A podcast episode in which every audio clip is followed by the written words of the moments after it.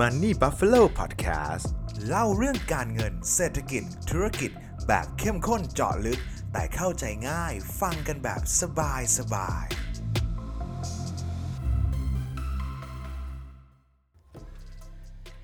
เมื่อหุ้นถูกไม่ได้หมายความว่าราคาจะต้องปรับขึ้น และเมื่อหุ้นแพงก็ไม่ได้หมายความว่าราคาจะต้องปรับลง และการดู PE ratio อาจจะไม่ได้เป็นตัวบอกว่าหุ้นจะขึ้นหรือลงอีกต่อไป เราควรทำอย่างไร วันนี้ผมมีเรื่องมาเล่าให้ฟังครับยินดีต้อนรับทุกท่านนะครับ กลับเข้าสู่รายการ Money Buffalo Podcast นะครับ ช่วงนี้ก็เป็นอีกช่วงหนึ่งที่ถ้าใครเป็นนักลงทุนในตลาดหุ้นละกันนะครับ ไม่ว่าจะเป็น หุ้นในไทยหรือหุ้นในต่างประเทศนะครับ ก็จะเป็นช่วงที่เราอาจจะต้องทำการบ้านเพิ่มเติมนะครับ เป็นช่วงที่เราอาจจะต้องนอนดึกเพิ่มเล็กน้อยนะครับ เพราะว่าเป็นช่วงที่ประกาศงบนั่นเองนะครับของหุ้นในพอร์ตเราหรือว่า หุ้นที่เรากำลังติดตามอยู่ว่า เอ๊ะ จะซื้อหรือไม่ซื้อดีนะครับ ก็ช่วงเวลานี้แหละครับ เป็นช่วงที่งบทุกตัวจะทยอยออกมาครบทุกตัวแล้วนะครับ เพราะว่าปกติแล้วเนี่ย งบมันจะต้องรายงานภายใน 45 วันหลังจากสิ้นสุดไตรมาสนะครับ ปกติก็จะตามด้วยงบแบงก์มาก่อนนะครับ งบแบงก์เสร็จก็จะตามมาด้วยหุ้นอื่นๆ มากมายนะครับ ทีเนี้ยมันเมื่อวานก็เป็นวันสุดท้ายที่งบทุกตัวประกาศออกมานะครับ ก็จะเป็นช่วงที่เราต้องนั่งทำการบ้านครับ เอ่อนอนดึกเพิ่มเล็กน้อยนะครับ ก็ดูว่าหุ้น 5 ตัว 10 ตัว 15 ตัวที่เราเลือกเลือกๆไว้เนี่ยงบออกมาเป็นยังไงเหมือนกับที่เราประเมินไหมต่างจากที่นักวิเคราะห์บอกหรือเปล่านะครับ ก็เป็นช่วงที่สนุกดีครับ ก็ได้เห็นทั้ง ความตกใจที่ว่าเฮ้ยทำไมหุ้นตัวนี้มันแบบกำไรเยอะจังเกิดอะไรขึ้นก็ได้ไปนั่งนั่งดูรายงานของเขานะครับว่าเกิดอะไรขึ้น บางตัวก็แบบโอ้โหติดลบกับที่เราคิดไว้เยอะเหมือนกันนะอะก็จะได้รู้นะครับว่าเราคิดอะไรตรงไหนผิดไปนะครับ แล้วก็อย่างหนึ่งที่ผมรู้สึกได้เลยนะครับ ช่วงนี้จริง ๆ มาเป็นประมาณสักปี 2 ปีตั้งแต่ก่อนโควิดแล้วมั้งครับที่ผมเริ่มรู้สึกเวลาแบบงบของหุ้นต่างๆ ออกมา แล้วก็พอเห็นงบเห็นอะไรเนี่ยอย่างหนึ่งที่ผมรู้สึกว่า เออมันเริ่มใช้งานไม่ได้ยังไงก็ไม่รู้นะครับ ไม่รู้ว่าทุกท่านรู้สึกเหมือนผมหรือเปล่านะครับ แต่ว่าอย่างหนึ่งเลยที่เห็นค่อนข้างชัดแบบชัดมาก ๆ เลยนะครับ ก็คือค่า PE ของหุ้นแต่ละตัวนั่นเองครับ ปกติ PE ratio เนี่ยผมจะใช้มาโดยตลอดนะครับ เพื่อเป็นการดูความถูกแพงของหุ้นแบบคร่าวๆนะครับ แต่ว่าได้ผลดีนะครับ เป็นเป็นตัวเลขตัวเลขหนึ่งที่ผมไม่ไม่ใช่ไม่ใช่ตัวเลขสิ เป็น อัตราส่วนเป็นดัชนีตัวหนึ่งที่ผมแนะนำว่าให้ทุกท่านดูทุกครั้งนะครับ เวลาที่เราดูว่าหุ้นตัวนี้ถูกหรือแพงนะครับ อัตราส่วนของมันเนี่ยก็จะเอาราคาหุ้นต่อหน่วยต่อต่อหุ้น 1 ตัวเนี่ยนะครับหารด้วย EPS นะครับ ค่ามันจะออกมาเป็นเท่าครับว่า 1 เท่า 2 เท่า 3 เท่า 10 เท่า 20 เท่า 30 เท่านะครับ เราก็จะรู้ว่าเฮ้ยถ้าเกิด ค่า PE ออกมายิ่งเยอะเนี่ย ดังนั้นมันก็จะหมายความว่าหุ้นตัวนี้ยิ่งแพง อาจจะยังไม่ใช่เวลาเข้าซื้อนะครับ แล้วก็ถ้าเกิด PE มันอยู่ในต่ำนี้อาจจะคิดว่าเอ้ยมันอยู่ในจังหวะเข้าซื้อที่ดีเหมือนกันนะครับในราคาตรงนี้ ก็เป็นตัวคัดกรองหุ้นในเบื้องต้นได้นะครับ แต่ว่าในช่วง 2 ปีหลังแล้วกันนะครับ ผมค่อนข้างสังเกตว่าไอ้ค่า PE ของหุ้นที่เราเห็นเนี่ยครับมันเริ่ม ไม่ได้บอกว่าหุ้นตัวนั้นจะขึ้น หรือจะลงในไตรมาสถัดไป 6 เดือนถัดไปหรือ 1 ปีถัดไปเลยครับ เริ่มเห็นความสัมพันธ์ที่มันน้อยลงเรื่อยๆครับไม่แน่ใจทุกท่านเห็นเป็นผมนะแต่ผมเห็นแบบนั้นเลยนะครับ ทีนี้เนี่ยมันก็เลยมีขั้นกว่าของคำว่า PE ratio อยู่ก็คือ PEG ratio PEG ratio เนี่ยเราจะเอาเรื่องของค่าการเติบโตนะครับใส่เข้ามาในตัวดัชนี หรือว่าตัวอัตราส่วนตัวนี้ด้วยนะครับ เนื่องจากว่า PE ratio เนี่ยมันเอาราคาปัจจุบันนะครับ หารด้วย EPS ก็คือ earning per share เนี่ยครับหารเข้าไปเลยเนี่ยครับพอเราจับหารเข้าไปปุ๊บเนี่ยปัญหาอย่างหนึ่งที่เกิดขึ้นก็คือ ราคาของหุ้นนะครับ มันมักจะไม่ใช่ราคาณปัจจุบันทุกท่านอย่าเพิ่งงงนะครับ ราคาของหุ้นที่เราเห็นอยู่ในกระดานเทรด ที่เราเห็นกันอยู่ทุกๆวันเนี่ยครับมันมักจะใส่ expectation ใส่ความคาดหวังของหุ้นอีก 6 เดือนข้างหน้า 12 เดือนข้างหน้า 2 ปีข้างหน้าเข้าไปแล้วนะครับดังนั้นหมายความว่า PE ที่เราเห็นนะครับ มันจะเป็น PE ณปัจจุบันนะครับ แต่ว่าหารด้วยราคาที่ถูกบวกของที่อยู่ในอนาคตเข้าไปแล้วนะครับ ดังนั้นเนี่ยครับมันจะเริ่มมีสิ่งที่เรียกว่าการเติบโตเข้ามาว่าเฮ้ยเราคาดหวังว่าไอตัว EPS เนี่ยมันจะเติบโตเท่าไหร่ แต่ว่า price นะครับตัว P เนี่ยอยู่ที่ 10 บาท EPS ออกมาอยู่ที่ 0. ออกมาอยู่ที่ 2 แล้วกันนะครับพูดความง่ายดังนั้นพอหาร 10 หาร 2 เนี่ย ก็จะเท่ากับ 5 เท่า ถูกไหมครับ ทีนี้ถ้าสมมติว่าเรามองว่า เฮ้ย บริษัทเนี่ย ปีหน้าเดี๋ยวมันน่าจะได้แบบ super big deal ที่มันน่าจะช่วยทำให้ กำไรเพิ่มขึ้นเป็น 2 เท่า พอกำไรเพิ่มขึ้นเป็น 2 เท่านะครับ EPS ก็จะปรับเพิ่มจาก 1 เท่าเป็น 2 เท่าจาก 2 บาทเป็น 4 บาท พอเอา 10 บาทหารด้วย4นะครับมันก็จะได้ 2.5 เท่า เราจะเห็นได้ว่า PE มันจะลดลงมาทันที ถ้าเกิดบริษัทในอนาคตมันมีกำไรเติบโตมากขึ้นนะครับดังนั้นการใช้ PE ratio เนี่ยมันเป็น PE ratio ในปัจจุบันนะครับมันก็จะมีหลักคิด 2 แบบก็คือเอาอัตราการเติบโตเข้ามาด้วยนะครับก็คือเอา PE ratio ที่เราหาได้นะครับหารด้วยอัตราเติบโตของบริษัทไปเลย สมมติว่าเราเอา 10 หาร2ได้5ถูกไหมครับเราบอกว่าเฮ้ยบริษัทเนี่ยอัตราเติบโตบริษัทมันอยู่ที่ 10%เลยนะต่อปีเนี่ย ดังนั้นเมื่อเอา 5 หารด้วย 10 นะครับ มันจะได้ 0.5 ค่า PEG หรือว่า price earning to growth นะครับ ratio เนี่ย บอกว่ามันต่ำกว่า1เนี่ย แปลว่า เฮ้ย หุ้นตัวเนี้ยเริ่มน่าสนใจนะครับ แต่ถ้ามากกว่า1เมื่อไหร่ แปลว่ามันเริ่มแพงนะครับอันนี้ก็เป็นอัตราส่วนอีกตัวหนึ่งที่ผมเชื่อว่าเลขหนึ่งมันเป็นเลขที่ถูกใช้เมื่อ 5 ปี 10 ปีที่แล้วนะครับ บอกคำนี้ก่อนดังนั้นหุ้นที่มันอยู่ระดับเลขหนึ่งเนี่ย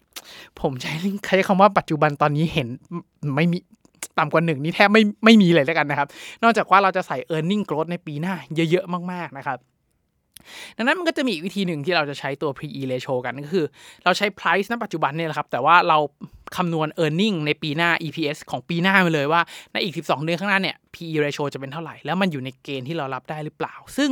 ส่วนตัวผมลึกๆว่า PE ratio ครับมันเริ่มไม่ได้บอกว่าหุ้นตัวนี้ถูกหรือแพงได้อย่างมีประสิทธิภาพ เหมือนกับในอดีต มันอาจจะเป็นเพราะว่าทุกคนเริ่มรู้มั้งครับว่าเดี๋ยวนี้เนี่ยใครๆก็ดู PE เอ้ย PE สูงแพง PE ถูกถูกอะไรเงี้ยครับ แล้วก็ถ้าเกิดเราดูจากในอดีตจนถึงปัจจุบันนะครับ เอาตั้งแต่ตลาดหุ้น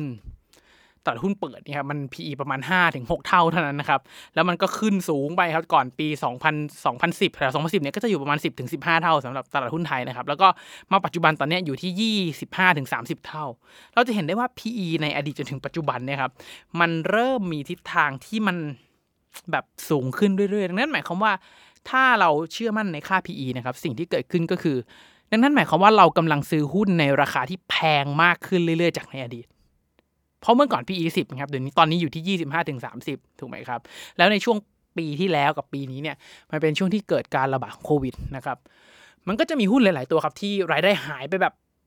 80%นะครับแต่ราคาหุ้นลงแค่10 20%นะครับดังนั้นแน่นอนว่า ค่าของ PE ratio เขาทะลุร้อยไปเลย จากหุ้นนี่แบบขนาดใหญ่มากๆนะครับ PE เมื่อก่อนอยู่ที่ 20 30 ตอนนี้ทะลุร้อยไปเลยนะครับ มันถามว่าถ้าเราซื้อหุ้นตัวหนึ่งที่อัตราโกรธไม่ได้สูงมาก แบบจะเป็นหุ้นเทคที่เติบโต 3 เท่า 5 เท่าได้ในใน 5 ปีนะครับ อาจจะโตได้ปีละ3ถึง10%เนี่ย การที่เราซื้อ PE ระดับร้อยมันไม่ make sense อยู่แล้ว ดังนั้นการเอา PE มาดูในช่วงเวลาวิกฤตแบบนี้นะครับ แล้วก็ในช่วงเวลาที่ PE มันเริ่มสูงมากขึ้นเรื่อยๆแบบเนี้ย มันอาจจะเริ่มไม่เขาเรียกว่า ไม่ใช่วิธีการดูความถูกแพงของหุ้นที่ดีอีกต่อไปนะครับ มันอาจจะต้องใช้กลเม็ดหรือว่าวิธีอื่นๆ เข้าร่วมด้วย แล้วก็อีกปัจจัยหนึ่งที่ทำให้ PE มันเริ่มเพี้ยนไปเรื่อย ๆ นะครับ ก็ อย่างหนึ่งก็เพราะว่าช่วงช่วงนี้นะครับ จะเป็นช่วงที่เหมือนกับเปลี่ยนถ่ายอุตสาหกรรมนะครับ เป็นช่วงครั้งหนึ่งที่ผมเชื่อว่า มันน่าจะมีการเปลี่ยนแปลงครั้งยิ่งใหญ่ของบริษัทหน้าตาของตลาดหุ้นไปเลยนะครับ นั่นก็คือหุ้นเทคโนโลยีนั่นเองครับ หุ้นเทคหุ้นเทคโนโลยีเนี่ยข้อดีของมันเลยก็คือ อัตราโกรธนะครับหรือว่าอัตราเติบโตของยูเซอร์หรือว่าอะไรก็แล้วแต่พวกเนี้ยครับมันเติบโตในอัตราที่เป็น exponential ได้ดีมากนะครับ อัตราโกรธปีละ 20% 30%เนี่ยอันนี้เป็นเรื่องแบบสิวๆ เด็กๆสำหรับหุ้นเทคโนโลยีมากๆอย่างหุ้นเทสลา PE เคยทะลุ 1,000 เท่านะครับ ตอนนี้อาจจะลดลงมาเล็กน้อยนะ เพราะว่าเนื่องจากว่าประกาศกำไรออกมาแล้ว แล้วก็ PE ระดับพันเท่าครับ แต่นักลงทุนก็ยังถือว่าเป็นหุ้นที่เป็น super stock นักลงทุนบางกลุ่มก็ยังมองว่า เฮ้ย หุ้นตัวนี้แหละคือหุ้นแห่งอนาคตที่จะมาเปลี่ยนแปลงโลกในอีก 10 ปีข้างหน้า ดังนั้นหมายความว่าการที่คนเรานะครับกล้าซื้อหุ้นที่ราคาที่หุ้น PE ราคา 7 8 0 0 นะครับดังนั้นหมายความว่าในอนาคตเนี่ยเขามองว่าเทสลาเนี่ยจะวิ่งไปได้อีกไกลมาก ราคาหุ้นตอนนี้คือแบบคือหลุมครับอาจเทสลาอาจจะขึ้นไปตอนนี้หุ้นละเจ็ดอาจจะขึ้นไปแบบระดับพัน ระดับ 2,000 ระดับ 3,000 ได้แบบสบายๆก็ถึงกล้าซื้อที่ราคานี้ ดังนั้นวิวในการลงทุนพวกนี้ครับผมว่ามันเริ่มจะเปลี่ยนแปลงไปแล้วก็ PE เราจะเล่นในอัตราที่สูงมากขึ้นเรื่อยๆนะครับสิ่งหนึ่งครับที่ผมเชื่อว่าหลายท่านอาจจะสงสัยอยู่อ้าวแล้วทำไมอย่างนี้ PE มันถึงสูงขึ้นไปเรื่อยๆครับอย่างแรกใช้คำว่าอย่างเดียวเลยนะครับ ที่มันเป็นมาโดยตลอดตั้งแต่อดีตจนถึงปัจจุบันนะครับ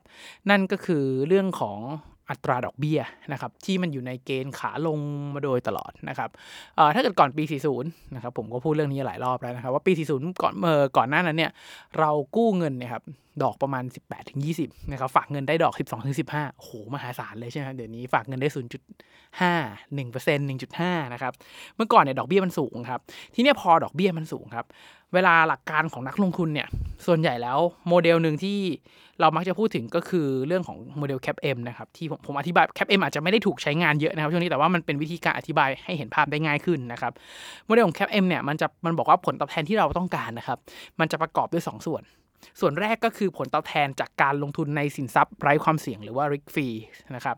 บวกด้วยผลตอบแทนจาก risk premium หรือว่าส่วนชดเชยความเสี่ยงนะครับนั่นหมายความว่าถ้าเราลงทุนอะไรก็ตามที่ไม่มีความเสี่ยงเลย ได้ผลตอบแทนอยู่ ช่วงหนึ่งนะครับ บวกกับ risk premium กับความเสี่ยงที่เพิ่มขึ้นเนี่ยแต่ละคนรับความเสี่ยงได้ไม่เท่ากันอัตราส่วนชดเชยผลตอบแทนก็ไม่เท่ากันถูกไหมครับไอ้ส่วน risk free ตรงเนี้ยครับที่เรามักจะใช้ในการลงทุนกันเนี่ยส่วนใหญ่แล้วมันก็คือพวกเงินฝากพวกพันธบัตรรัฐบาลอะไรเงี้ยในในทั่วโลกเนี่ยเราจะใช้สิ่งที่เรียกว่าพันธบัตรรัฐบาลแล้วกันนะครับ เมื่อพันธบัตรรัฐบาลให้ผลตอบแทนที่สูงนะครับอย่างเช่นในระดับที่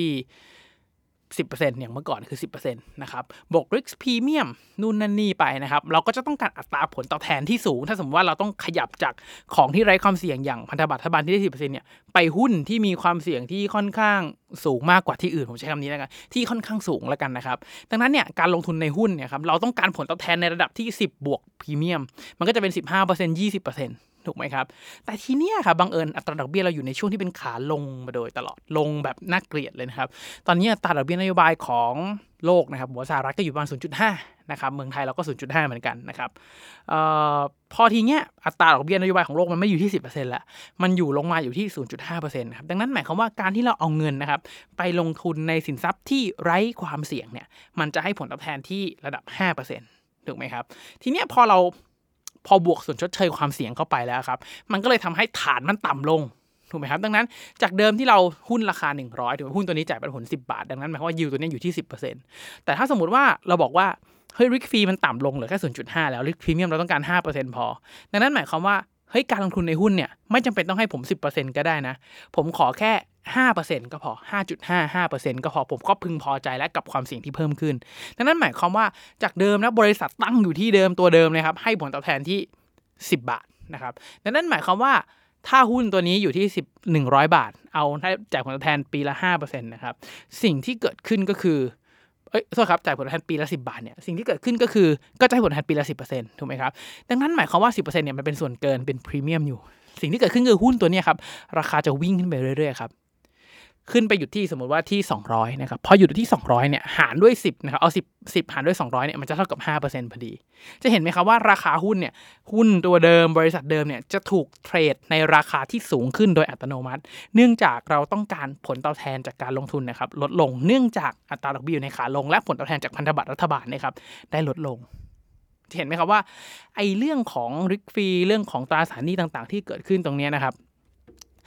มันจะทำให้ราคาสินทรัพย์เนี่ยครับอยู่ในช่วงที่แบบไต่ราคาขึ้นไป แพงขึ้นไปเรื่อยๆ เกิดฟองสบู่ขึ้นไปเรื่อยๆนะครับซึ่งตอนนี้ผมก็เลยรู้สึกว่าเฮ้ย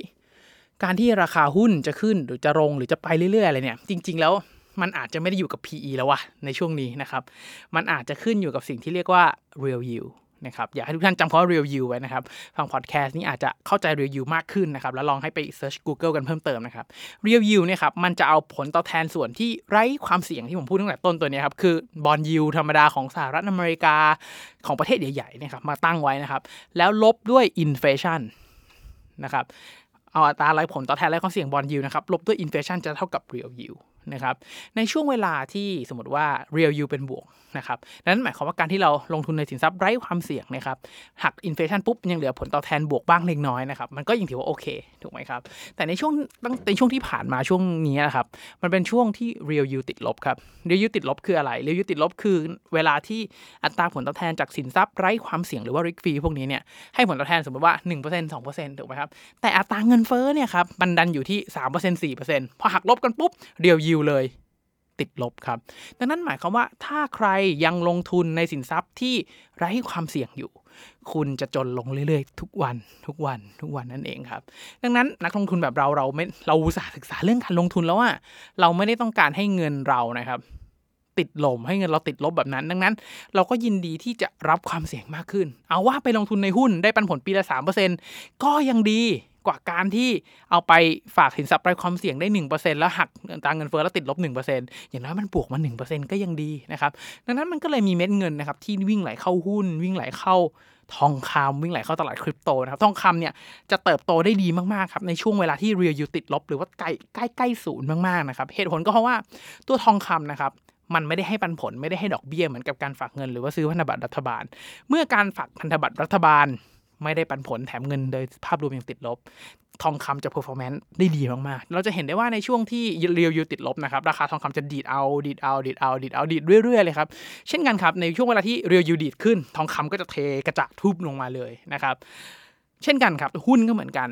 เวลาที่เรียวยูติดลบนะหุ้นก็จะ performance ได้ดีนะครับทั้งต้นทุนทางการเงินก็ต่ำนะครับเงินทุนไหลเข้านะครับหุ้นก็จะวิ่งได้ดีนะครับในทางกลับกันในเวลาที่เรียวยูลงนะครับคนจะลงทุนตราสารหนี้น้อยลงนะครับแต่ถ้าเรียวยูดีดขึ้นปุ๊บคนจะหมุนเงินกลับเข้าไปในตราสารหนี้หรือสินทรัพย์ไร้ความเสี่ยงมากขึ้น มันก็จะเป็นเหมือนเวฟที่ขึ้นขึ้นลงลงช่วงนี้ครับทีนี้ผมก็เลยมองว่าเฮ้ย